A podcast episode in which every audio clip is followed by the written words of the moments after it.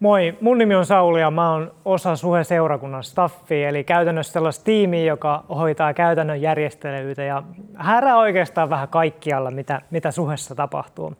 Ää, meillä on tällä hetkellä käynnissä saarnasarja, jonka, joka kantaa nimeä Läpi pimeän laakson. Ja tämä kertoo siitä, että mitä mitä tämä, tämä pimeä laakso, missä me kollektiivisesti tällä hetkellä kuljetaan, että mitä se on mulle henkilökohtaisesti opettanut. Ja mä toivon, että, että sä saisit edes jotain, jonkun pienen siemenenkään itsellesi tästä. Että sä voisit oppia jotain mun koettelemuksista ja mun kärsimyksistä tämän, tämän pimeän laakson aikana. Mutta ensinnä rukoillaan. Ja sä voit nostaa seisoa, jos sä haluat, ja sä voit sulkea sun silmät, mutta mikä vaan tuntuu susta luonnolliselta, niin tee niin. Jeesus, me kiitetään sua siitä, että me saadaan tänään tulla sun kasvojen eteen. Jeesus, mä vaan rukoilen sitä, että sä siunaat tämän, tämän saarnan, nämä sanat, mitkä tulee mun suusta. Mä rukoilen myös sitä, että sä siunaat kaikki kuulijat. Kuuntelen että siis Spotifyn kautta tai, tai Facebookista tai YouTubesta, mistä tahansa, niin Jeesus, mä vaan rukoilen, että, että sä siunaat heitä. Kiitos sun, sun sanasta, minkä sä oot jättänyt meille ja anna meidän ammentaa siitä lisää tietoutta susta, Jeesus. Siunaa tämä yhteinen hetki, mikä me saadaan viettää. Sun nimessä me rukoillaan. Amen. Amen. Hei, aidosti kiva, kiva, että sä oot kuuntelemassa tätä tai katsomassa tätä lähetystä musta on, musta on ilo ja kunnia oikeasti olla tässä. Ja mä oon tosiaan, mä annankin jo vähän viitteitä tuossa alussa, että mä oon viime aikoina miettinyt kärsimystä ja erityisesti sitä, että mitä raamattu siitä meille opettaa ja että minkälaisia viitteitä raamattu antaa siitä, miten meidän tulisi kohdata kärsimys. meidän ihmisten, varsinkin täällä länsimaissa, on, on tosi vaikea kohdata kärsimystä. Itse asiassa me ei oikeastaan edes haluta kohdata sitä. Me tehdään oikeastaan kaikkemme, että meidän ei tarvitsisi kohdata sitä. Joillekin se, miten me syrjäytetään kärsimys, on se, että ne voi olla vaikka huumeet tai, tai, tai sitten se voi olla vaikka seurakuntakin. Eli me yritetään vain täyttää meidän elämä kaikilla mahdollisella tavalla, että meidän ei tarvitsisi kohdata kärsimystä. Mutta mä uskon siihen, että, että itse asiassa Raamattu antaa meille esimerkin siitä ja useitakin esimerkkejä siitä, miten meidän olisi hyvä kohdata kärsimys. Öö, tosiaan me ollaan hyviä välttelemään sitä kärsimystä, mutta, mutta fakta on oikeasti se, että me tullaan kaikki joskus kohtaamaan sitä. Voi olla, että me ollaan kohdattu jo sitä tai me tällä hetkellä ollaan sen kärsimyksen keskellä. Niin kuin tämä korona varmasti on tuonut meille monille kärsimystä elämään. Mun omat kokemukset kärsimyksestä nimenomaan korona-aikana itse asiassa on, on viime keväältä ja Kärsimystähän on tosi vaikea laittaa mihinkään asteikkoon, mutta mä jotenkin itse pidän omia kärsimyksiäni tosi lievinä. Mä oon omassa elämästäni kahdesti palannut niin sanotusti loppuun. Mä oon, mä oon tukottanut mun elämää niin paljon kaikella tekemisellä, että et, et mä en vaan yksinkertaisesti jaksanut enää. Ja mun piti vaan pysähtyä ja lopettaa kaikki hetkeksi. Pahinta oli se, että mä en itse välttämättä edes huomannut sitä, että mä olin, mä olin väsynyt. Ja sitten kun mä tavallaan huomasin sen, että mä, mä, tai että mä ymmärsin, että, että mikä nyt on, että, että mä, en, mä en pärjää, niin sitten mä itse asiassa otin vaan lisää ja lisää tekemistä, että mä, mä pärjäisin paremmin. Ja voitte vaan kuvitella, minkälaiseen kierteeseen tämä mut ajo. Mä täytin sitä mun kärsimyksen tunnetta, mitä mä koin siitä, että mä en riitä sillä, että mä tein lisää. Niin siinä yksinkertaisesti ihminen saattaa palaa loppuun. Ja itse asiassa mä täytin sitä kärsimystä myös seurakunnalla. Ja itse asiassa tämä meidän kulttuuri, missä me tällä hetkellä eletään, niin seurakunnassa kuin se ulkopuolellakin on, on monesti ajautunut valitettavasti siihen, että, että me pyritään tekemään lisää ja, ja tavallaan välttämään niitä kärsimyksiä. Mutta mun kysymys on tänään se, että pitäisikö meidän itse asiassa opetella kohtaamaan ne kärsimykset, mitä meidän eteen tulee, ja, ja se, että miten raamattu opettaa, että miten meidän tulisi kohdata ne kärsimykset. Tänään me itse asiassa uppoudutaan psalmeihin. Yleisesti ottaen psalmit on, on runoja tai lauluja, joita on veisattu yhdessä, kun kokoonnutaan, tai niitä voi veisata myös yksin. Ja näitä psalmeja voidaan pitää myös rukouksina. Ja psalmeista 73 kappaletta, eli lähes puolet on merkitty kuningas Daavidin sepittämiksi. Ja mun mielestä mielenkiintoista psalmeista tekee myös se, että psalmit tulee itse asiassa suoraan Jopin kirjan jälkeen. Eli Jopin kirja, joka tavallaan on se suurin kärsimyksen kirja tavallaan, mitä me raamatus voidaan nähdä, niin ikään kuin raamatus sitten vastapainoksi tulee, tulee psalmit niin kuin lepyttämään sitä kärsimystä, mitä, Job, mitä me ollaan saatu Jopin kirjasta lukea. Psalmit itse asiassa opettaa meitä rukoilemaan läpi sen kärsimyksen. Siellä on myös tavallaan ne ihmisten ilot ja siellä on myös ne ihmisten surut. Psalmit ei, ei missään vaiheessa tuomitse meidän tunteita tai, tai syrjäytä niitä. Psalmit ei myöskään ole mitenkään äärimmäisen tunteettomia tai äärimmäisen tunteellisia, vaan ne valitsee itse asiassa sellaisen keskitien, mitä meidänkin on hyvä kulkea. Psalmit opettaa meitä rukoilemaan kärsimyksen läpi.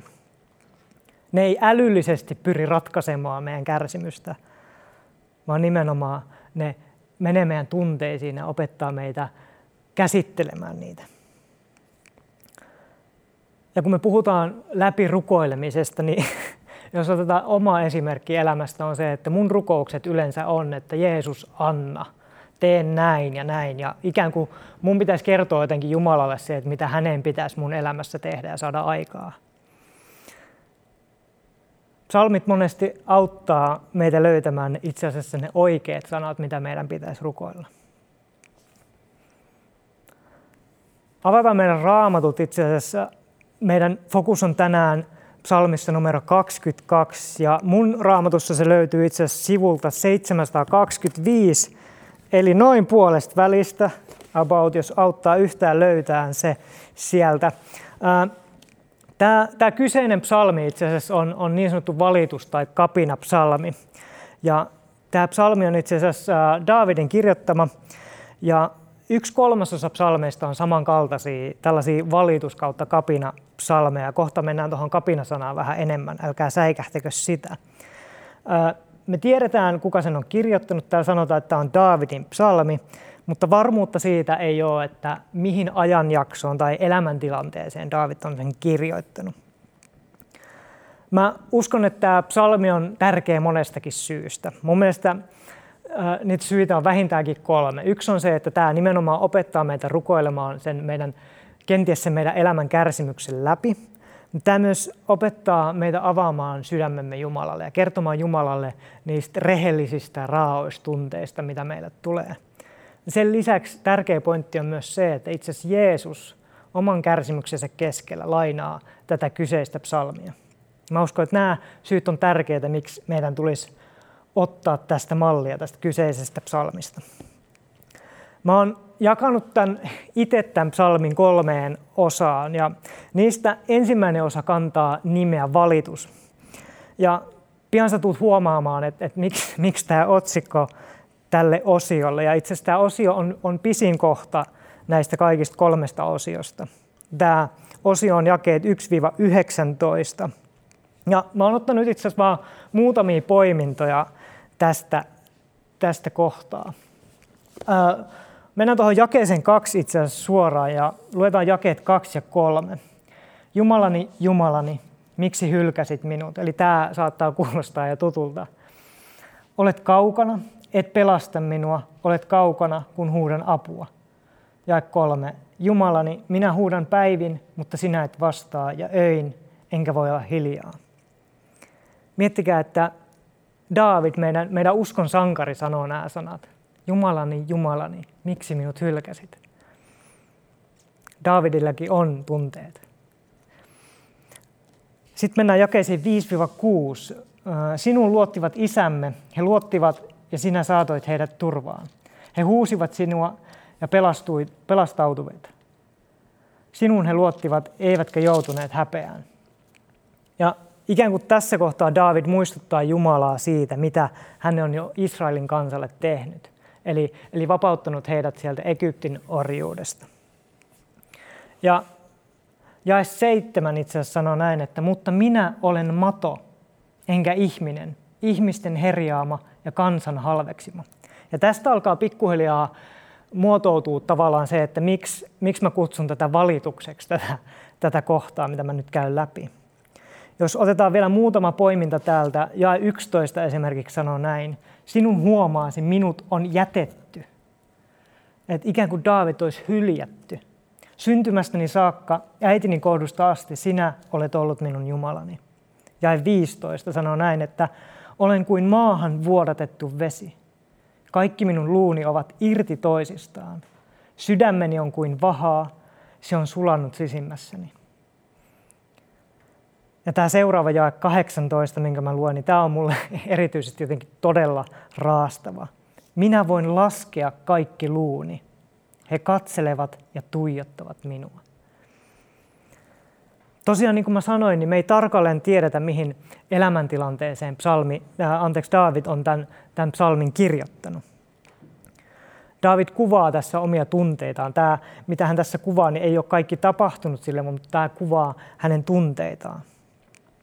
Ja mun mielestä tämä kuvailu on tosi elävää ja rikasta, jopa kipeän yksityiskohtaista. Mun mielestä me, tai ainakaan itse, mä en ole kauhean hyvä kuvaamaan mun omia tunteita. Ja tosiaan me ollaan jo vuosien ajan länsimaista tavallaan pyritty työntämään niitä meitä, meidän tunteet syrjään. Ja me ollaan vaan väkisin puskettu eteenpäin. Mutta itse asiassa Raamattu ja tämä kyseinen psalmi antaa meille esimerkin, miten meidän pitäisi kuvailla meidän tunteita. Meidän pitäisi avata meidän sydän Jumalalle. Ja itse asiassa tämä valituskohta, minkä mä luin, niin se on pisin pätkä tästä psalmista. Voidaan selkeästi huomata, että, että David on jonkun suuren kamppailun tai kärsimyksen äärellä. Oikeastaan David jopa kapinoi Jumalaa vastaan, mutta se ei ole sellaista vihasta kapinaa, mitä me yleensä tavallaan kapinalla tarkoitetaan. Koska hän aloittaa tämän psalmin kuitenkin sillä, että Jumalani, Jumalani, joka viittaa siis vahvasti siihen, että on kyse Daavidin ja Jumalan välisestä keskustelusta, syvästä luottamuksesta. David ei, ei kiellä tunteitaan, mutta hän ei myöskään hylkää uskoa, uskoaan Jumalaan sen kärsimyksen keskellä. Mä en itse ole mikään psykologi, mutta mä uskon, että meitä auttaa, että me osataan kuvata meidän tunteita. Tai ainakin se on auttanut mua sen uupumuksen keskellä. Mä en vielä osaa tehdä sitä kauhean hyvin, hyvin todellakaan vielä. Mä oon opetellut viime aikoina aloittamaan mun rukoukset sanoilla Jeesus, musta tuntuu, että. Sen sijaan, että mä aloitan ne pyytämällä, että Jeesus auta tässä ja tässä, niin mä oon aloittanutkin ne sanoilla Jeesus, musta tuntuu, että, musta tuntuu Jeesus tältä. Ja se on helpottanut mua paljon tämän mun kärsimyksen keskellä. Seuraavaksi me mennään itse asiassa osioon, joka kantaa otsikkoa nimeltä Pyyntö. Ja tämä on itse asiassa lyhin osio, mihin mä oon jakanut tämän, koska tämä sisältää ainoastaan kolme jaetta. Ja itse asiassa toi edellinen osio, toi, toi, toi valitus on, on tavallaan kasvattanut sitä jännitettä pitkälti tähän kohtaan, missä käänne tässä tapahtuu tässä psalmissa. Eli mä luen jakeesta 20-22 asti. Mutta sinä, Herra, älä ole kaukana, väkevyyteni riennä avukseni. Pelasta sieluni miekalta, ainokaiseni koirien kynsistä.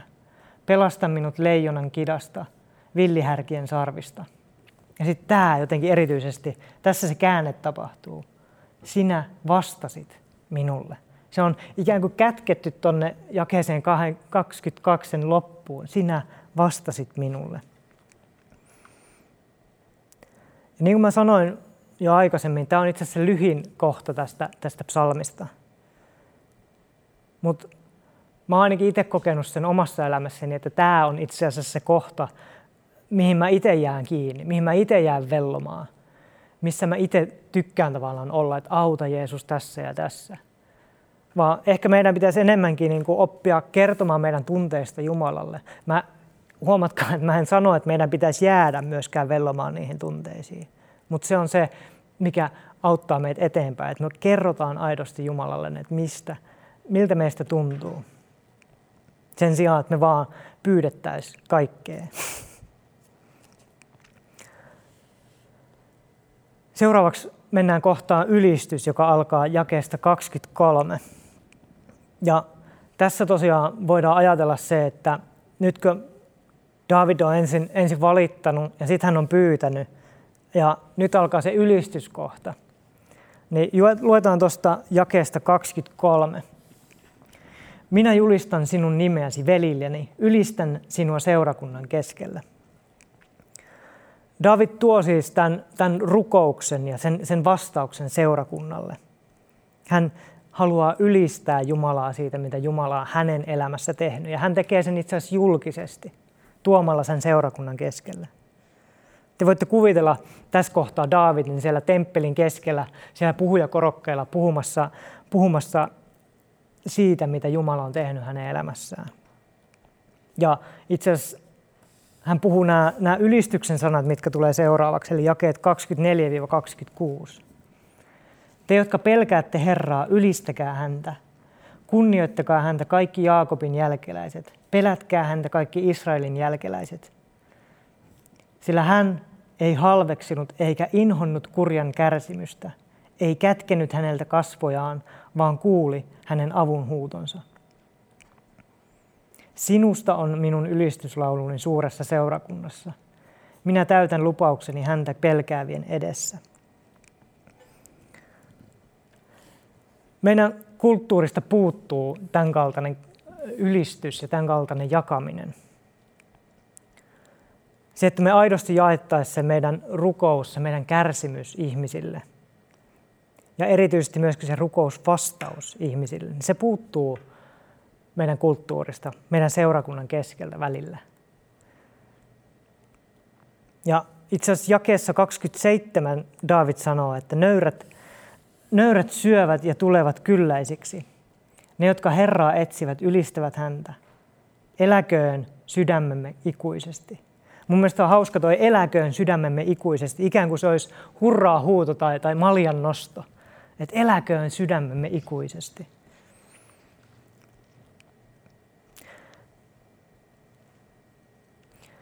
Ja kun David puhuu täällä, minä täytän lupaukseni häntä pelkäävien edessä, niin David puhuu itse asiassa siitä lupauksesta, että hän uhraa Jumalalle uhrilahjan sen jälkeen, kun hän on saanut tähän rukousvastauksen. Ja yleensä se tarkoitti sitä, että tämä uhrilahja sit syötiin yhdessä seurakunnan kanssa sen uhraamisen jälkeen.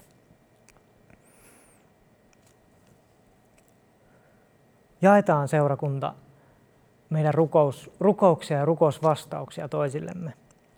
Liian, liian usein me vähätellään niitä, että ei tämä nyt ole mitään, Jeesus vaan vastasi tälleen, vaan ei vaan juhlitaan sitä, tuodaan se esille, että näin Jumala on toiminut mun elämässä. Tehdään niin, koska me muut voitaisiin oppia siitä, että me muut, muut voitaisiin rohkaistua siitä.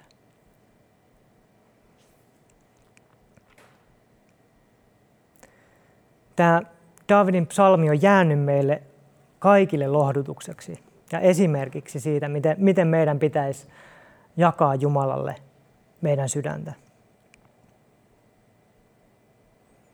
Ja hän myös myöhemmin tuo sen koko seurakunnalle sen jälkeen, kun hän on itse asiassa vetäytynyt ja rukoillut Jumalalle ne, ne kirpaisevat sanat. Niin sen jälkeen hän myös niin kuin kertoo seurakunnalle siitä, että mitä Jumala on tehnyt hänen elämässään. Ja Jeesuskin käytti tätä psalmia rukouksena, niin me voitaisiin ihan hyvin oppia tästä psalmista jotain. Minkä tarinan tai rukouspyynnön sä haluaisit jakaa seurakunnalle? Opetellaan kohtaamaan se kärsimys, mikä meidän kohdalle tulee. Ja jutellaan Jumalalle ne kärsimykset, ne tunteet, mitä meidän sydämessä on. Mä uskon, että, että kärsimyksen kautta me voidaan kasvaa. Tämä kuulostaa tosi kliseiseltä. Mutta jos me ajatellaan, että ne vuoren huiput, mitä meidän elämässä on, ne on niitä hienoja hetkiä ja ne pimeät laaksot on niitä, niitä kärsimyksen hetkiä, niitä surun hetkiä. Mutta jos me viedään luontoon itse asiassa tämä vertauskuva, niin eihän, eihän vuoren huipulla koskaan kasva mitään. Se on karua maata. Siellä ei ole, sinne ei pysty juurtua vuoren huipulle. Mutta sitten jos me mennään laaksoon, niin yleensä itse asiassa se on se hedelmällisin paikka. Se on se hedelmällisen maaperä, missä me voidaan kasvaa. Mutta mä haluan vielä muistuttaa sitä, että yleensä ja todella usein siellä laakson pohjalla virtaa joki. Ja se joki on Jeesus Kristus tässä tapauksessa. Mä haluan lukea sulle vielä lohdutuksen sanat Jeremian kirjasta luvusta 17, jakeet 7-8. Siunattu on se mies, joka luottaa Herraan ja panee turvansa häneen. Hän on kuin puron partaalle istutettu puu, joka kurottaa juurensa veteen. Ei se pelkää helteen tuloa. Sen lehvät pysyvät aina vihreinä. Vaikka tulee kuiva vuosi, ei sillä ole mitään hätää. Silloinkin se kantaa hedelmää. Rukoillaan seurakunta. Sä voit taas nousta ylös, jos susta tuntuu siltä. Tai te vois sulkea sun silmät myös, jos susta tuntuu siltä. Me Herra, kiitetään sua siitä, mitä sä oot tänään meille sun sanan kautta puhunut. Vaikka me mennään suoraan pyyntöihin taas, mutta Jeesus, auta meitä ymmärtämään, mitä sä, miten sä haluat, että me rukoillaan. Auta meitä avaamaan meidän sydämiä. Auta meitä jakamaan äh, niitä meidän rukouksia ja niitä meidän rukousvastauksia, että me voitaisiin rohkaistua yhdessä seurakuntana.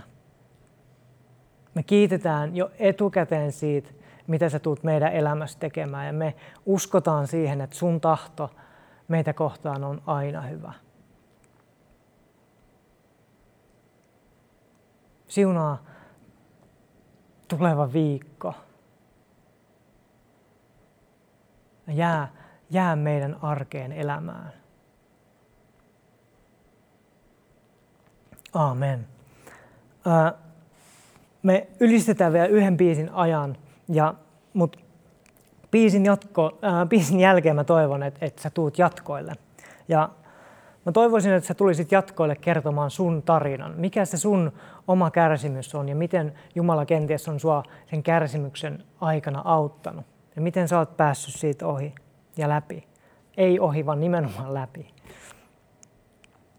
Ja mä haluan myös, että jos sä oot sen kärsimyksen keskellä, niin mä haluan, että sä tiedät, että me halutaan myös itkeä sun kanssa – me ei haluta kuulla pelkästään voittoja, vaan me halutaan myös itkeä rehellisesti sun kanssa. Me halutaan olla sun tukena siinä, koska yhteyteen meidät, meidät on luotu, niin Jumalan yhteyteen kuin yhteyteen seurakunnan kanssa.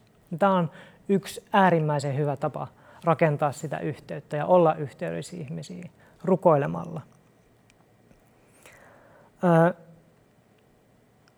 joten nähdään siellä jatkoilla ja linkin niille jatkoille sä löydät löydät tästä Facebookin kommenttikentästä tai YouTuben kommenttikentästä. Sen lisäksi Instagramin profiilista löytyy linkki ja Basecampista löytyy myös linkki. Nähdään jatkoilla ja siunattua viikkoa sulle. Moikka! Kiva, että kuuntelit. Ota rohkeasti yhteyttä, jos haluat tietää suhesta lisää. Sä löydät meidät Facebookista ja Instagramista nimellä Suhe-seurakunta. Jos haluat olla tukemassa Suhen toimintaa taloudellisesti, siihen löydät ohjeet kotisivultamme osoitteesta www.suhe.net.